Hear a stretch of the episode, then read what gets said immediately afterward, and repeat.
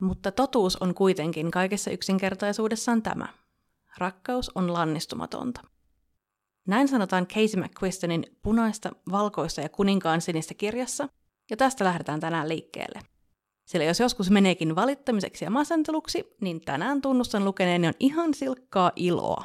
Aiheena meinaan tällä kertaa tämä Casey McQuistonin kerrassaan herkullinen ja fresh rakkausromaani sekä Alice Ousmanin maailman söpöimmät Heartstopper-sarjakuvakirjat.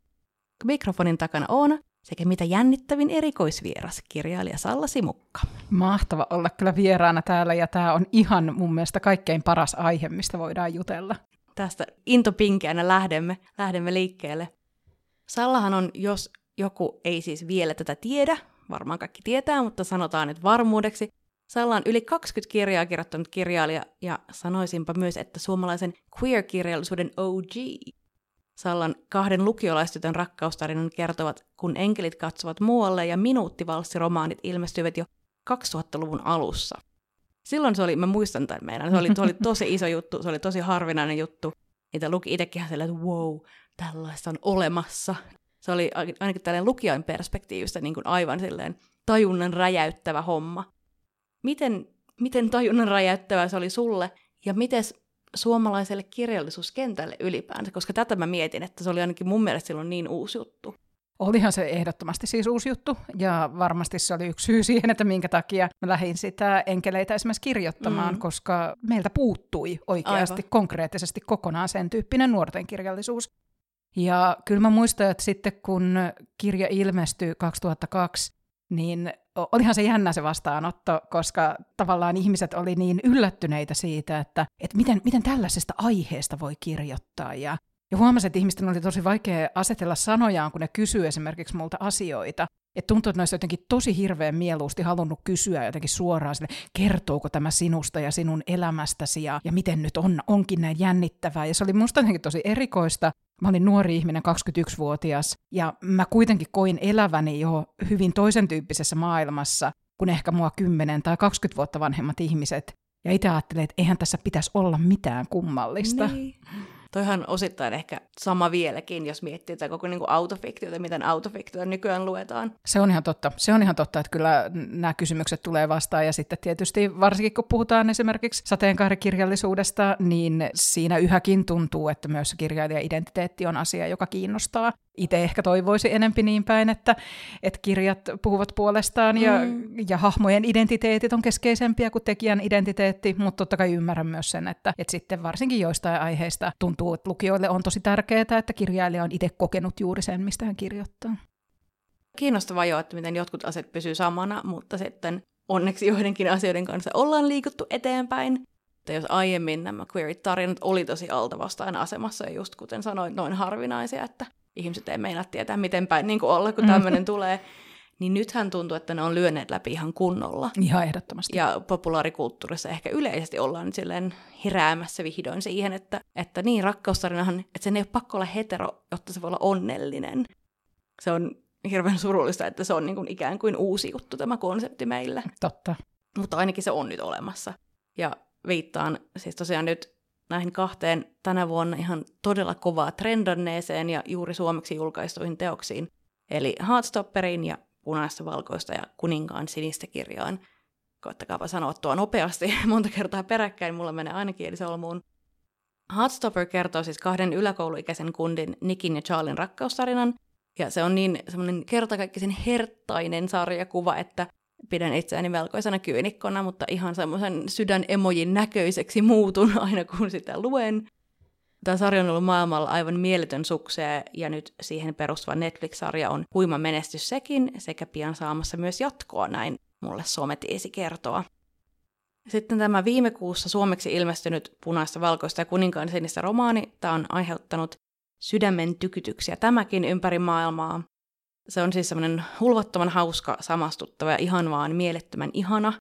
Aion muuten tänään sanoa ihana ihan todella monta kertaa. Se on sallittua. Niin, tähän aiheeseen se jotenkin mun sopii vaan niin mm. niin, niin täysin. Että kun mä oon selittänyt näistä kirjoista monille, niin musta tuntuu, että mä aina sanonut, että tämä on vaan niin ihana, mm. niin ihana. Mä en keksi mitään muuta sanaa, mikä niin kuin ilmaisisi tämän vaaleanpunaisen ja niin kuin lämpimän tunteen, mikä mulle näistä tulee. Mutta niin, siis tämä mielettömän ihana rakkaustarina kertoo Yhdysvaltain presidentin pojan ja Englannin prinssin suhteesta. Siinä hän yllättäen riittää kaiken näköisiä koettelemuksia ja kommelluksia, mutta lopulta tehdään historiaa. Ja tämä on varmaankin siis ensimmäinen ihan todella kunnolla niin kuin mainstreamiin breikannut queer romcom. Se on käännetty muistaakseni yli 30 kielelle. Suomeksihan sen on meille saattanut Johanna Auranheimo oikein oivaltavasti. Ja nyt siitä on tulossa myös elokuva, jonka kuvaukset päättyvät ihan vasta ikään. Eli itsehän ainakin refreshaan Instagramiani koko ajan, että joko täällä olisi tieto, että milloin Amazon Prime nyt suvaitsee meitä siunata tällä elokuvalla. Ja milloin on ensimmäiset kuvat siitä nähtävillä, niin, että miltä niin. nämä henkilöt näyttää. Nimenomaan, siellä on ollut kaiken näköisiä behind the scenes kuvia jo, mutta ai että... Nämä on tosiaan sekä Heartstopper että punaista, valkoista ja kuninkaan sinistä kasvaneet ihan mielettömiksi ilmiöiksi molemmat kautta maailman. Eli nyt on selkeästi hyvä hetki kertoa näitä, sanon sen jälleen kerran, ihania rakkaustarinoita. Niille on tilaa ja tilausta. Ja Salla, mä tässä tätä jaksoa miettiessäni palauttelin mieleen sun tuotantoa ja sun uran vaiheita, ja mä tajusin, että sullahan on siis nyt juhlavuosi, eikö näin? No näin on päässyt käymään, että Joo. tosiaan siitä esikoisen ilmestymisestä on 20 vuotta kulunut. Aivan niin kuin äärettömän hyvä hetki reflektoida, että mikä kaikki on muuttunut. Paitsi se, että kun juuri luin, kun enkelit katsovat muualle kirjaa uudelleen, niin jotenkin kiinnitin huomiota siihen, että siinä soitellaan lankapuhelimella. Eli ihmissuhdesotkut selvitellään silleen, että äiti on siinä olohuoneessa vieressä, kun olet puhelimessa. Ja juonen kannalta kovin olennaisessa roolissa oli, oli levyke. Levyke, kyllä. Voi, mietin, mietin nykyisiä nuoria lukijoita, että onko ne aivan siellä, mitä nämä on. Piirtoheitin, levyke, mitä ovat nämä sanat, mitä ovat nämä tavarat. Mutta joo, joo, kyllä. No nyt tosiaan sanoit vastaan tosi jonkun verran, mutta on niin yleisesti jotenkin, miten sä ajattelisit, että vaikka kirjallisuusmaailma on, on muuttunut, tai että miten, miten vaikka tämä Casey McQuistonin romaani ja Heartstopperit, niin kuin, mi- miten ne vertautuu sun teokseen, miten ne, jos ne on kirjahyllyssä vierekkäin, niin miten, miten nämä kirjat kommunikoi keskenään? No toivottavasti kommunikoisivat ihan niin kuin hyvin siellä mm-hmm. keskenään, että, että koska muistan, että tuossakin oli kuitenkin silloin, tuossa kun enkelit katsovat muualle kirjassa, monien lukijoiden kannalta oikeastaan täysin poikkeuksellista ja, ja rajoja rikkovaa se, että se oli onnellinen rakkaustarina. Niin. Ja sen takia minusta on ihanaa, että nyt on alkanut tulla näitä, näitä onnellisia rakkaustarinoita yhä enemmän ja täytyy sanoa, että ylipäänsä siis se, että meillä on niin valtavasti enemmän sateenkaarikirjallisuutta kuin mitä silloin on ollut. Että jos ajatellaan, että, että nyt siinä kirjahyllyssä, joka voisi olla vaikka kirjastossa ja se voi olla sateenkaarihylly, niin siinä on teoksia vaikka ja kuinka monta. Ja silloin kun mä oon ollut kirjoittamassa tuota esikoista, niin ei ollut puhettakaan, että kirjastoissa edes olisi tämmöisiä sateenkaarihyllyjä. Ja mä väitän, että nykyisessä esimerkiksi kotimaisessa nuorten kirjallisuudessa sateenkaarihahmoja alkaa olla niin paljon, että voi olla jopa vaikeaa löytää sellaista kirjaa, jossa ei yhden yhtä sateenkaarihahmoa olisi, ja se on oikein, koska jos me ajatellaan esimerkiksi tuommoista niin kuin yläkoulu- tai lukioluokkaa, mä väitän, että et sä hirveästi löydä Suomesta semmoista luokkaa, jossa ei niitä sateenkaarihenkilöitä olisi, jolloin on aivan oikeus ja kohtuus, että kirjallisuus heijastelee sitä todellisuutta, mikä on olemassa. Ja se oli ehkä silloin mulla kanssa mun ekan kirjan kanssa se ajatus, että, että mulla oli sellainen olo, että, että se nuorten kirjallisuus, mitä silloin oli, ei kuvannut sitä todellisuutta, minkä mä näin ympärilläni. Ja mä ajattelin, että tästä täytyy kirjoittaa, koska onhan tämä nyt ihan järjetöntä ajatella, että kirjallisuudesta puuttuisi täysin tietyt henkilöhahmot. Niin. Ja, ja tietyt ihmiset eivät koskaan näkisi itseänsä kirjojen sivuilla. Ja on mun mielestä menty aivan valtavasti eteenpäin kyllä tässä 20 vuodessa.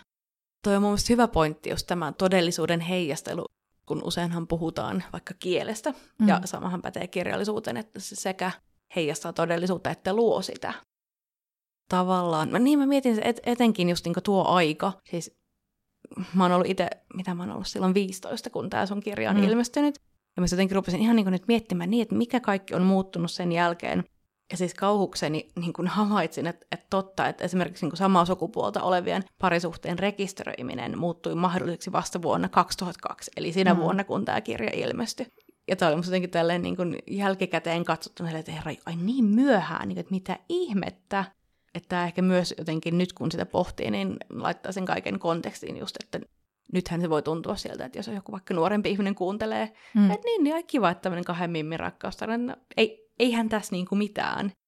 Mutta se, että miten niin kuin valtava asia se on ollut silloin. Se on, se on ollut silloin, ja mä luulen, että mä en sitä itsekään niin kuin tavallaan ihan, ihan ehkä hahmottanut, koska mä olin, mä olin elänyt niin, niin jotenkin niin kuin suvaitsevaisessa ja, ja moninaisessa ympäristössä. Mä olin ilmaisataidon lukiossa, mä olin isossa kaupungissa. Ka- kaikki nämä asiat jotenkin tuotti sen, että, että mulla oli sellainen olo, että, että no mutta mutta kaikkien mielestähän tämä kaikki on ihan ok. ja että on vaan outoa, että miksi tästä ei ole kirjoitettu aiemmin. Ja sitten sit ehkä niin kuin jälkikäteen vasta tajunnut sen, että et kyllä se sitten kuitenkin on ollut aika iso juttu. Ja tietysti sitten sai palautetta myös siis esimerkiksi vanhemmilta ihmisiltä, jotka koki, että, että ihan mahtavaa, että nyt viimeinkin on, oispa ollut silloin, kun olin itse nuori. Ja se oli jotenkin kauhean ihana kuulla kyllä. Olen taas sydänemojin näköinen.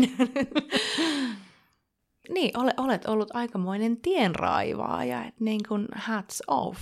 Ja toivon tosiaan, että, että näin on ollut, koska mä jotenkin itse aina ajattelen, että, että jos meillä on jostain tietystä aiheesta tai, tai tietyn tyyppisistä henkilöhahmoista vaan yksi kirja, niin sehän on ihan hirveä tilanne. Mm. Koska silloin sen kirjaan kohdistuu myös aivan järjettömät paineet. Totta. Silloin tavallaan se, että jokaisen pitäisi kyetä löytämään itsensä sen kirjan sivuilta, ja näin ei tule ikinä tapahtumaan. Että tavallaan se representaation paino, mikä kohdistuu sen yhdelle teokselle, on aivan järjetön.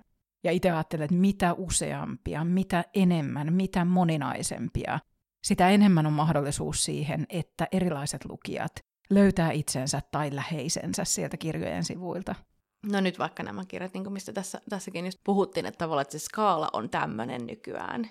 Kyllä, ja sitten kun ajatellaan myös näiden, näiden henkilöiden, just vaikka niitä kotioloja tai mm. sitten sitä, että, että miten se suhde lähtee kehittymään, niin joku Heartstopper on niin se on niin suloinen, se on niin söpö, se on myös toisaalta mun mielestä senkin takia tarpeellinen, että varsinkin kun me puhutaan sateenkaarikirjallisuudesta ja sateenkaarihahmoista, niin monesti ne ajatukset menee jo sitten tavallaan semmoiseen aika aikuiseen parisuhteeseen tai siihen, mitä aikuisten parisuhteeseen mahdollisesti kuuluu.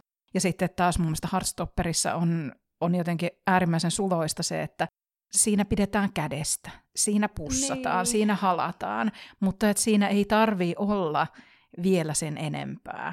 Ja sitten taas toisaalta tämä punaista, valkoista ja kuninkaan sinistä, niin siinä taas sit voi jo olla enemmän päähenkilöt, on kuitenkin päälle 20, niin Niinpä. heidän suhteensa voi olla hyvin paljon fyysisempi. Aivan. Pitkään tuntui, että jos oli joku tämmöinen niin queer-tarina, niin sen, sen loppu ei yleensä ollut hirveän silleen mieltä ylentävä. Ja etenkin tv ja elokuvissahan oli pitkään, niin kuin puhuttiin tästä niin kuin kill your gays-troopista. Mm. Että kyllä niin kuin aina, aina kävi huonosti. Ja tämä on musta jotenkin nyt sit näissä tämän, tämän niin tämmöisen uuden polven queer-kirjallisuudessa niin ihanaa, just sekä Heartstopper että tämä Casey McQuistonin romaani, että niissä tämä niin ilo ja onni on jotenkin niin, niin keskiössä olevia asioita. Kyllä. Ja siis totta kai hy- hyviä on ollut aiemminkin, mutta et jotenkin nyt tässä on mun selkeästi tuntuu joku tämmöinen muutos on tullut, ollaan päästy jonkun kynnyksen yli ehkä. Mutta se, mikä mua kans just sun kirjassa kiinnitti nyt huomio- huomioni, kun sen uudelleen luin, että esimerkiksi tämän niin kuin Kirsikan, tämän päähenkilön, niin sen kot- kotona, niin kaikkihan on ihan täysin fine tämän asian kanssa. Mm. Että sillä ei ollut vaikka vanhempien ei ollut mitään vääntöä, ei ollut semmoista, että nyt heitetään sut ulos tai mitään mm. tämmöistä. Joo, ja mä muistan, että kyllä se oli mulla myös siis semmoinen niin tietoinen ratkaisu se, että ei lähde sieltä jotenkin sieltä ongelma edellä ikään kuin etenemään siinä. Ja ehkä jopa vähän niin, että silloin silloin 2000-luvun alussa. Kyllä mä ajattelen, että se kirja niin kuvaa ihan realistisesti myös sitä aikaa, mutta myös ehkä sitä, mitä mä ajattelin, että miten mä toivoisin, että asiat voisivat suurimmalla osalla sateenkaarinuorista olla. Eli mm. kyllä siinä oli myös se vähän just se utopian ajatus, että et ei tarvitse välttämättä kuvata asioita vaan niin kuin ne ovat, vaan myös niin kuin ne voisivat olla. Että se tuntuu jotenkin äärimmäisen tärkeältä kyllä, varsinkin siinä vaiheessa eihän kyse ole siitä, että tarvitsee mitenkään sit niinku peitellä sitä, että, että on erinäisiä haasteita, että jos vaikka, niin Kirsikkahan ei halua koulussa niin kun kertoa kellekään, mm. koska se ei halua olla koulun ainoa julkilesbo. Mm. Tai vaikka jos Heartstopperissa on tämä sama, että Charlie on ikään kuin autottu koulussa mm. edellisenä vuonna niin kuin vastaan hänen tahtoaan, niin häntä on kiusattu sitä aika rajustikin. Ja sitten toki tässä McQuistonin kirjassa niin kuin just tämä voi olla vaikea olla monarkki mm. ja sitten avoimesti homo esimerkiksi. Mutta niin, että just se, että että on olemassa tämmöinen mahdollisuus, että ei lähde, kuten sanoit, ei lähetä ongelmista, että niitä mm. ei peitellä, mutta tavallaan tehdään se valinta. Ja sitten mun mielestä on, on myös toisaalta kauhean mahtavaa se, että, että sekä Heartstopperissa että sitten tuossa punaista, valkoista ja kuninkaan sinistä kirjassa sallitaan myös se, että, että henkilö ei ole vielä täysin varma tai tietoinen omasta identiteetistään, kun on kyse nuorista ihmisistä. Ja toisaalta hyvänen aika, mä ajattelen itse, että seksuaalisuus on sellainen liukuva äh, voimavara, joka voi muuttua ihmisen koko elämän ajan mm. mahdollisesti. Niin että se asia tulee myös esille moni, niin kuin molemmissa näissä teoksissa, niin mun mielestä se on myös jotenkin kauhean viehättävää, että ei tarvi olla pelkästään sellaisia, jotka jotenkin tiesin kolmevuotiaana, mitä niin. olen, ja sen jälkeen olen ollut out and proud ja jokaisella Pride-marssilla menossa mukana, vaan että, koska ihan hyvin tiedetään, että se, että miten, miten ihminen löytää itsensä ja sen, että kuka hän on ja, ja ketä hän rakastaa, niin se saattaa tulla vaikka tosi paljon myöhemmässäkin vaiheessa. Tämä on mun mielestä jotenkin tämä, just kun me puhuttiin tästä, että mikä tämän jakson aihe voisi olla, mikä on se asia, mikä näitä teoksia ja just niin kuin sun, sun teoksia yhdistää, niin just tämä niin kuin, niin, se, se ilon keskittyminen, mm. se niin kuin ilo valintana, ehkä voisiko peräti sanoa mm. näin. No sehän on siis monella tavalla hirveän poliittinen valinta. Mm, Siinä on jotain on mun mielestä semmoista ihanan niin kuin itsepäistä semmoista, vähän, se, vähän, se on vähän semmoinen niin keskisormen näyttö, että mm. haistakaa nyt, että me aiotaan niin kuin olla onnellisia ja puhua mm. siitä. Niin, se, semmoista optimismia, mitä sitten jotkut pitää peräti niin kuin vähän jotenkin yveriksi vietynä. Että just luin eilen yhden TV-arvion tuosta Hardstopper TV-sarjasta. Joo. Siinä se niin kuin, luokiteltiin fantasiaksi. Ai jaa, että onko se niin kuin, että kaikki, kaikki on lopulta, lopulta liian ihania ja liian jotenkin suloista ja kaikkea tällaista? Joo, okay. että se on niin, että yläkouluikäiset pojat, jotka rakastuu, mutta sitten just se, että en mä tiedä, niihin ei kohdistu hirvittävää kiusaamista ja vaikka väkivaltaa, vaan sitten ne menee tuplatreffeille, ja sitten siellä on niinku piirteille, ja sitten niillä on ihanaa niiden kavereiden kanssa, ja sitten se oli jotenkin tämän keski-ikäisen kriitikon mielessä, se oli niinku aivan niinku fantasiaa jo. No mutta toisaalta, mihin hän vertaa? Vertaako hän esimerkiksi niinku omaan nuoruusaikaansa, omiin niin, koulumuistoihinsa? Ehkä. Ja totta kai me nyt tiedetään, että Suomessakin että tilanne voi olla tosi erilainen jossain isossa kaupungissa tai pienemmässä kaupungissa, tai, tai jopa ihan niin kuin koulujen välillä voi olla tosi isoja eroja siinä. Mutta tota, musta on tosi loistavaa se, että että on, on tätä niin kuin optimismia, on sitä onnellisuutta, on niitä äh, onnellisia rakkaustarinoita. Ja samalla mä toki toivon myös sitä, että, että meille ei myöskään tule sitten semmoinen, ei mennä siihen äärilaitaan, että sitten on semmoinen onnellisuuspakko. Mm, että sitten tavallaan kaikkien queer-tarinoiden pitäisi päättyä onnelliseksi ollakseen jotenkin hyviä queer-tarinoita, Aivan.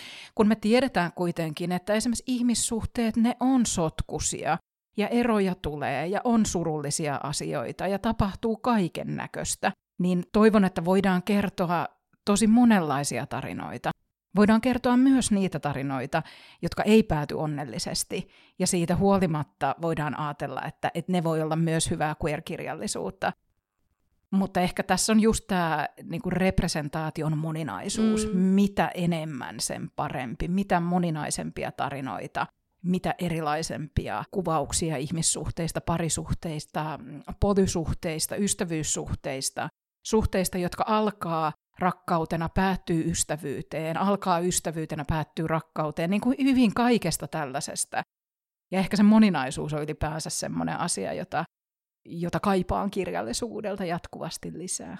To- toivotaan, että ollaan sitä kohti menossa. Mm. Et ehkä just, olisiko tässä joku tämmöinen ylimenovaihe, että kun on niin pitkä ollut niitä kurjia tarinoita, niin sitten nyt vaan halutaan peräti niin kuin nojata siihen melkein siihen fantastiseen. Uskon, niin että kuin... ehdottomasti on näin, että koska jos niin pitkään on joutunut näkemään sellaisia elokuvia tai lukemaan sellaisia kirjoja, joissa se ää, ainut homo- tai lesbohahmo on se, jolle ei suoda sitä onnellista rakkaustarinaa, joka on ainut, joka jää yksin siinä vaiheessa, kun kaikki muut suunnilleen menee naimisiin, niin totta kai ehdottomasti pitää olla niitä vastatarinoita tälle, ja odotan sitä, että nyt nyt me ollaan tavallaan alettu nähdä ehkä tätä näissä miesten välisissä tarinoissa, ja nyt sitten, että mitä enemmän tulee sit kirjallisuuden puolelle myös esimerkiksi niin kuin romkomeja myös sit naisten välisistä suhteista, niin niitähän maailmalla on jo paljon, mm. mutta ehkä vielä Suomessa odotellaan seuraavia suomennoksia. Kyllä, mä voin vähän silleen vihjata, että sellaisia ehkä on tulossa. Hyvä, hyvä. hyvä, hyvä. Minulle on pieni tonttu kuiskaillut näin. Mahtavaa. Mutta se on ihan totta, että se on kyllä jännä, että miesten välisiä suhteita on kirjallisuudessa nyt mm. niin kuin enemmän. Olisiko siinäkin, että kun sehän on niin ollut pitkään ilmeisesti vähän niin kuin teinityttöjen juttu, mm. juurikin nämä niin kuin kahden kundin niin kuin Harry Potter fan, mm. fan, fanficissa, niin sit sitä kautta jotenkin tämä on tuntunut mainstreamissa hyväksytymmältä tai tutummalta, en tiedä. Se voi olla, ja sitten esimerkiksi jos nyt ajatellaan niin kuin nuoria ihmisiä, niin joskus saattaa olla helpompikin jotenkin samastua johonkin rakkaustarinaan, jossa ei tarvitse itse asettaa itseänsä kuitenkaan ihan suoraan niiden henkilöiden paikalle. Eli sitten esimerkiksi tytölle voi tuntua siltä, että on, on niin kuin ihana lukea vaikka nuorten poikien rakkaustarinasta, kun ei sitten tarvi itse miettiä, että okei, kumpi mä nyt noista olisin ja miten mä nyt sitten tossa oisin, vaan voi katsoa vaan sitä jotenkin sitä ihmissuhdetta ja sitä rakkautta ja, ja sitä onnellisuutta siinä, ja, ja sitten taas se, että sit jos, jos jompikumpi hahmoista mm, olisikin tyttö tai molemmat olisi tyttöjä, niin sitten voisi tulla se sen oman samaistumispinnan kanssa semmoinen suurempi kysymys siitä, mm. että et okei, että on, niin kuin, onko mä sitten niin kuin toi henkilö, ja jos mä en koekaan, että mä oon ihan niin kuin se henkilö, niin mi- miten mä sitten pystyn tätä tarinaa jotenkin käsittelemään. Et siinä on varmaan aika monenlaisia puolia. Tuossa just tämä niin laajempi representaatio varmasti just mm. auttaisi, että ei olisi vaan niin se yksi, Totta. yksi tai kaksi niin storia sä, sähän olet kyllä niin kuin osasia enemmänkin tehnyt suomalaisen kirjallisuuden kentällä tämän suhteen, että just niin kuin näissä sun ekoissa kirjoissa oli Kirsikan ja Susannan suhde. Sitten sun Tapio ja Moona-sarjassa, tällä toisella päähenkilöllä Tapiolla on kaksi äitiä. Mm. Sun Lumikki-trilogiassa, joka on tämän sun kansainvälinen mm-hmm. supermenestyshitti, siinä on transsukupuolinen mm. hahmo. Ja sitten tässä sun uusimmassa teoksessa, joka, jossa ei välttämättä ole niin perusonnellinen sävy, Eli tästä kaikki alkaa, voiko sanoa kauhuromaanissa? Haluan sanoa kauhuromaani, mutta voi, tiedä. voi sanoa, se, se on, menee sen luokittelun mukaan, mitä lukija, niin. kukin lukija Aivan. kokee parhaaksi itselleen. mutta eli tästä kaikki alkaa romaanissa, niin siinä on, siinä on naispari. Ja tähän, jotenkin niin, tähän tuntuu niin tyhmältä luetella se tällä tavalla, just silleen, että ihan kuin tämä olisi nyt mm. jotenkin silleen hirveän kummallinen juttu. Mutta sitten toisaalta taas, niin kuin, kun se kirjallisuuskentällä yhä on, että sun tuotannossahan on ollut jotenkin kaikki tosi silleen, no biggie. Mutta niin, on, onko tämä aina ollut sulle ihan itsestäänselvyys? Varmaankin. On se ollut tosi itsestäänselvää, että jotenkin haluaa kirjoittaa niitä sateenkaarihahmoja kirjoihin. Ehkä myös jopa vähän sellainen, että jos, jos kokee, että on tiettyjä tehtäviä itsellä kirjailijana, niin kyllä mä oon kokenut sen myös tavallaan yhdeksi sellaiseksi omaksi tehtäväkseni, että mä ajattelin, että jos mulla on kyky ja mahdollisuus kirjoittaa tämmöisiä henkilöhahmoja, niin silloin mun täytyy se myös tehdä ihan sen takia, jotta sitä representaatiota siellä kirjallisuudessa olisi yhä enemmän. Mutta se on myös ihan totta, että, että eihän mikään oikeastaan näistä mun kirjoista ole sellainen, jossa sitä kuitenkaan sitä sateenkaari-identiteettiä niin kuin erityisesti käsiteltäisiin. Ne ei ole sillä lailla ehkä semmoista niin kuin identiteettikirjallisuutta, jossa etsittäisiin niin kuin sitä omaa, omaa paikkaa ja omaa, omia merkityksiä ja, ja omia määritelmiä. Mä ajattelin, että sellaiselle kirjallisuudelle on myös ehdottomasti oma sijansa ja paikkansa, mutta mä oon itse kirjoittanut mieluusti sellaisia kirjoja, joissa tavallaan on henkilöhahmoja, joilla on ominaisuuksia, mutta niitä ei tarvii erityisesti käsitellä niitä ominaisuuksia. Heartstopper ja punaista valkoista kuninkaan, niin on enemmän just tätä identiteettikirjallisuutta. Mm. Toki osittain varmaan myös, just koska jos on nuoremmille lukijoille suunnattua, mm. niin silloin se on just niin kuin, saattaa vielä olla paljon isompi asia. Mutta niissäkin ehkä jotenkin se, että miten sinänsä helposti kaikki kuitenkin mm. sujuu. Ja niissä just sama, mikä mun mielestä tässä sun, kun enkelit katsovat muualle kirjassa, mulla oli koko ajan semmoinen olo, että vaikka nämä henkilöhahmot jotenkin pohtii sitä identiteettiä, niin siihen liittyy haasteita, niin ne oli kaikki jotenkin perustavanlaatuisella tavalla turvassa koko mm, ajan. Ehdottomasti. Eli lä- lähipiirissä oli niin kuin lämpimiä ihmisiä. Kaikissa näissä kirjoissa niin kuin äidithän on jotenkin niin kuin aivan mm. mahtavia. Ja se, se, oli, se oli jotenkin niin semmoinen, jos siitä tulee semmoinen lämpimään peittoon kääritty olo, on, että voidaan pohtia näitä asioita ja niihin voi liittyä kaikkea ikävää, oli se nyt sitten koulukiusaamista tai sellainen poliittisia vaikeuksia, mm. että mietipä siinä sitten, että oletko biseksuaali, kun joudut samalla pohtimaan, että tarkoittaako tämä, että äitini ei pääse toiselle presidenttikaudelle. Niin. Lisää siihen aivan oman kierroksensa. Mutta samaan aikaan ne asiat on olemassa, ne ei ole mitenkään semmoisia niin valtavia ongelmakohtia, jonka ympärillä kaikki pyörii.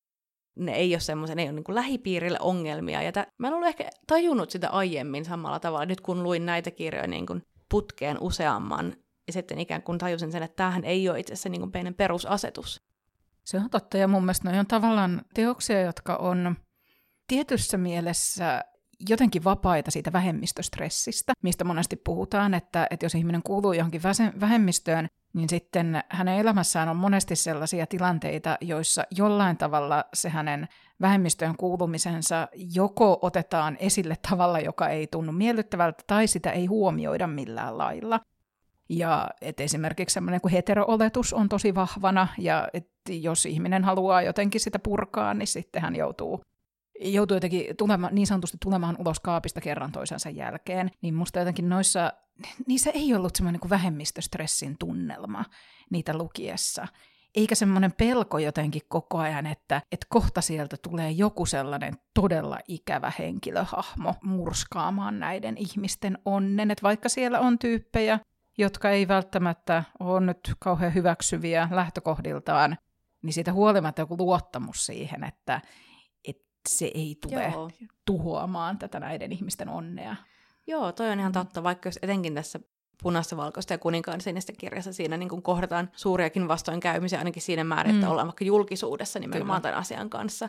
Ja ehkä siinä osittain sama kuin tässä Handstopperissa, että asia tulee ilmi muille silloin, kun se ihmiselle itselleen on vielä niin kuin mm. semmoisessa vaiheessa, että se haluaisi oikeasti kypsytellä ja niin kuin mm. pohtia sitä. Kyllä to, toi oli just niin kuin ehkä toi, mitä sä sanoit, että siinä on se kuitenkin joku semmoinen luottamus, joku mm. semmoinen niin kuin tunne koko ajan, että nämä, nämä tyypit, että mm. nämä tyypit tässä sen ympärillä, että nämä, nämä kannattelee. Kyllä. Ja että niin kuin lähipiiriltä sä et koskaan niin kuin missään vaarassa. Mun ihan lempikohtauksia tässä punaista, valkoista ja kuninkaan sinistä kirjassa on se, kun tämän presidentin pojan Alexin suhde siihen Englannin prinssin Henryin tulee ilmi. Ja sitten se tosiaan saattaa vaarantaa tämän presidenttiäidin uudelleen valinnan, ja äiti pitää sitten pojalle sellaiset kalvosulkeiset, mikä se otsikko oli, se oli joku tämä, että, niin, seksuaaliset kokeilut ja identiteettipohdinnat, täysin fine, mutta tarvitaanko siihen prinssiä? Tämä oli se taso just silleen, mm. että, että ei, ei tässä mitään. Että ihan teet just niin kuin haluat, mm. mutta niin kuin maailmanpoliittisesti tämä saattaa olla hitusen hankala tilanne, mutta niin että et sinä, sinä ihmisenä olet minulle täysin just fine näin. ja rakas niin kuin aivan kaikin tavoin. Mm. Tämä on jotenkin niin hirvittävän surullista, että tämä tuntuu nykyään edelleen siltä, jotenkin uudelta tai huomionarvoiselta mm. asialta, mutta kyllähän se tuntuu. Kyllä se tuntuu, ja sitten toisaalta kuitenkin, mä ajattelen, että me eletään tällä hetkellä vähän sellainen niin kuin ristiriitaisessa maailmassa ehkä näiden asioiden suhteen, että, että meillä on toisaalta ihan jotenkin todella paljon hyväksyvämpi, monimuotoisempi kulttuuri, ja sitten taas toisaalta samanaikaisesti me nähdään, siis Euroopankin maissa, me nähdään Unkarissa suuria kohuja siitä, että, että on satukirja, jonka henkilöhahmot kuuluukin vähemmistöihin. Venäjällä on tietysti niin kuin tämä propagandalaki, joka on aiemmin koskenut alle 18-vuotiaita ja nyt sitä pyritään laajentamaan koskemaan koko väestöä, joka tarkoittaisi sitä, että mitään, missä esitetään niin kuin muu kuin heteroseksuaalisuus jollain tavalla positiivisessa valossa ei saisi olla olemassa niin eihän me olla niin kuin mitenkään sellaisessa niin. tilanteessa, jossa voitaisiin ajatella, että, että me ollaan menty kaikkien näiden ennakkoluulojen ja, ja kaiken sen ahdasmielisyyden ohi. Että tavallaan niin kuin, the struggle is real, että jatkuvasti sitä taistelua on käytävä. Ja mikä parempi tapa käydä sitä taistelua kuin jotenkin sellaisilla teoksilla, jotka, jotka tuottaa semmoisen onnellisen ja, ja lämpimän ja, ja ylpeän olon. Niin joo, joo niin kuin onni aseena mm, ikään kyllä. kuin. Mm. Casey McQuistonhan on puhunut just paljon siitä, että hän kirjoitti tätä kirjaansa siis niin kuin Donald Trumpin niin kuin just en, ennen sen valinta ja sitten sen valtakaudella. Hän halusi kirjoittaa tavallaan turvallista tilaa, onnellista tilaa, että hän mm. halusi ikään kuin paeta semmoisen maailman, että hei, että näinkin tämä niin kuin voisi olla. Ehkä liittyen just tähän, että miten kuvataan maailmaa, joka jo on, ja samalla luodaan maailmaa, joka voisi olla. Ja se tuntuu niin semmoiselta niin kuin tärkeältä ja tehokkaalta työkalulta, vaan jotenkin niin kuin kleimata sitä onnea. Pidän itseni usein vähän semmoisena negistelijänä, mutta sanotaanko, että nyt nämä kirjat, ja sitten tosiaan nyt kun luin uudelleen, nyt mitä, melkein no 20 vuoden tauon mm-hmm. jälkeen tämän sun, sun esikoisteoksen, niin mä oon jotenkin ollut vaan niin, niin sellainen optimistisessa niin kuin pilvessäni täällä niin leijunut menemään, vaikka, no just kuten sanoit, että, että todellakaan ei, ei pidä niin uppoutua sellaisen harhaan, että kaikkihan on nyt hyvin ja ty- työt on tehty mm. ja nyt voidaan niin levätä laakereillamme. Mutta jotenkin ehkä just kun tälleen lähtee reflektoimaan X vuotta taaksepäin, niin kuitenkin näkee sen, miten paljon ollaan, mm. ollaan niin kuin edistytty. Tai vaikka, että just jos mä nyt seuraan vaikka mun niin kuin parikymppisten pikkusisarusten mm. elämää, niin vaikka se, että millaisia niin kuin sanoja heillä on kuvata mm. omaa identiteettiään, jotenkin niin kuin omaa olemistaan, sellaisia sanoja, mitä niin kuin, no meillä ei varmaan mm. niin kuin todellakaan ollut olemassa niin kuin silloin Niinpä. aikoinaan. Mm. Niin kyllähän tästä tulee sellainen olo, että, että mä tiedän, kyllä me, me vielä selvitään, ihmiskunta ei ole täysin paska. Niin, ja sitten kun musta jotenkin niin mahtava nähdä, että, että kuinka toi nuorempi sukupolvi, että esimerkiksi myös just nämä erilaiset määritelmät ja käsitteet, että he käyttää niitä kauhean sujuvasti myös sellaisella tavalla, että, että niiden ei välttämättä tarvii olla mikään lopullinen totuus kaikesta, mm. vaan voi olla sille, että okei, no mulla on tällä hetkellä sellainen olo, että mä olen sitä, tätä ja tuota. Ja, ja henkilöt itsekin ajattelee sillä tavalla, että niin, että musta tuntuu tällä hetkellä tältä. Ja voi olla, että viiden vuoden kuluttua musta tuntuu joltain toiselta, ja se on aivan fine. Tässä on jotain sellaista kauhean viehättävää, koska jos mä ajattelen sitä niin kuin omaa nuoruutta, niin silloin kuitenkin oli aika selvästi se, että mihin lokeroon sä kuulut. Ja sitten kun oot sen lokeron valinnut, niin siellähän pysyt. että sieltä ei lähetä sitten hyppimään minnekään. Ja sitten jos joku ei välttämättä enää kokenutkaan jotain lokeroa omakseen, niin sitä ajateltiin, että, että se on jotain feikkaamista, se aiempi identiteetti. Ja musta tuntuu, että nyt tämä niinku uusi sukupolvi ei ne ajattele läheskään tällä samalla tavalla ne ajattelee niin, että ei niin, että nämä olisi asioita, joita sä voit mennä kauppaan ja shoppailla niitä sieltä. Ei ne ole mitään irtokarkkeja, mutta ne on kuitenkin jotain sellaista, missä sä voit niinku tutkailla itseäsi, mm. ja sä voit tutkailla toisia ihmisiä, ja sä voit tutkailla ihmissuhteita.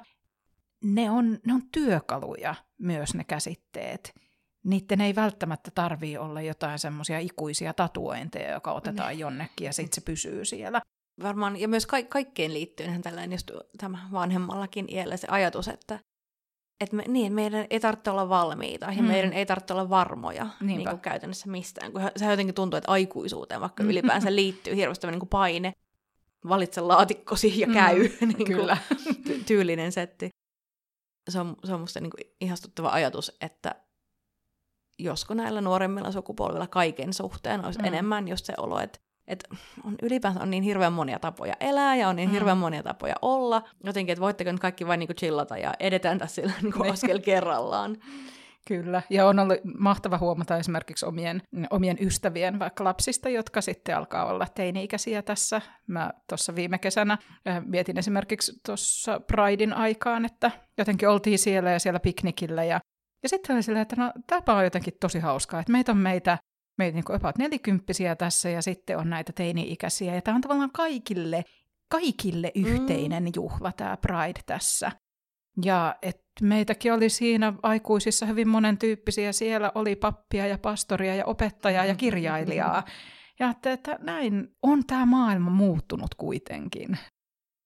Tänä päivänä, miten luulet, jos kun enkelit katsoivat muualle, ilmestyisi niin kuin nyt jos se olisi ilmestynyt siinä Hardstopperin kanssa mm. samaan aikaan niin poispäin, niin mit, miten sä luulet, miten siihen nyt reagoitaisiin? Olisiko se reaktio erilainen kuin se oli 20 vuotta sitten? Ois varmasti erilainen. Ois varmasti sellainen, että e, kyllä mä että se vieläkin olisi sellainen, että oltaisiin että hei, että tosi kiva, että nyt on tämmöinen, jossa on kaksi tyttöä päähenkilöä. Ei se nyt vieläkään ole kuitenkaan niin kuin aivan sitä, että, mm. että joka vuosi nyt ilmestyisi kymmenkunta sellaista kirjaa.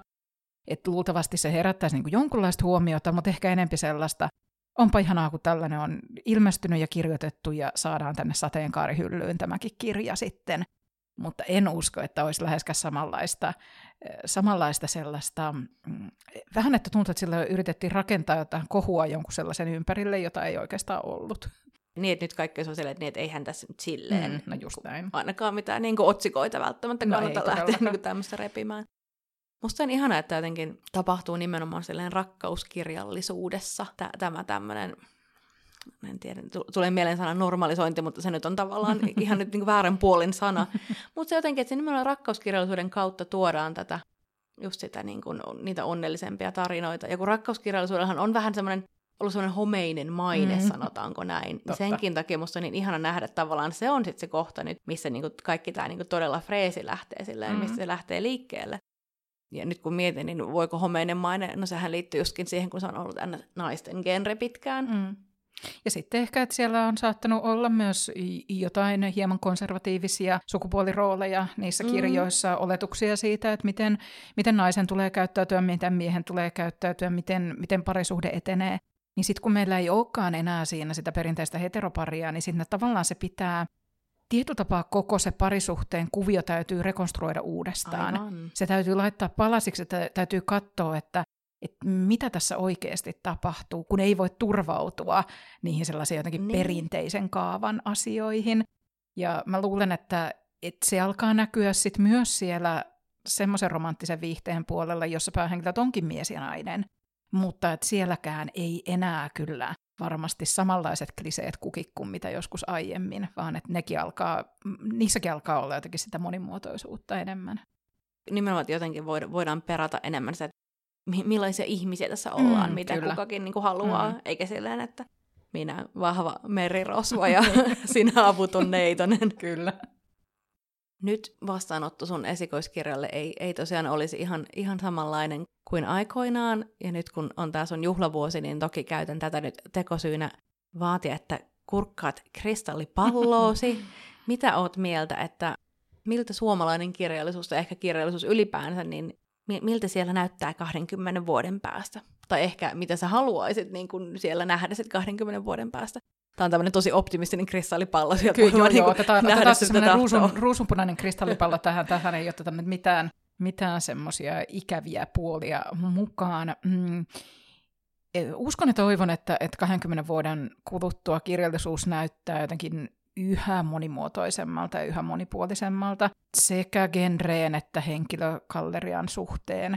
Et nyt jos me ollaan nähty esimerkiksi tässä romanttisessa viihteessä sateenkaarihahmojen esiin marssi aika voimallisesti, niin toivottavasti sitä nähdään sitten muissakin genreissä yhä enemmän mm. fantasiassa, äh, skifissä.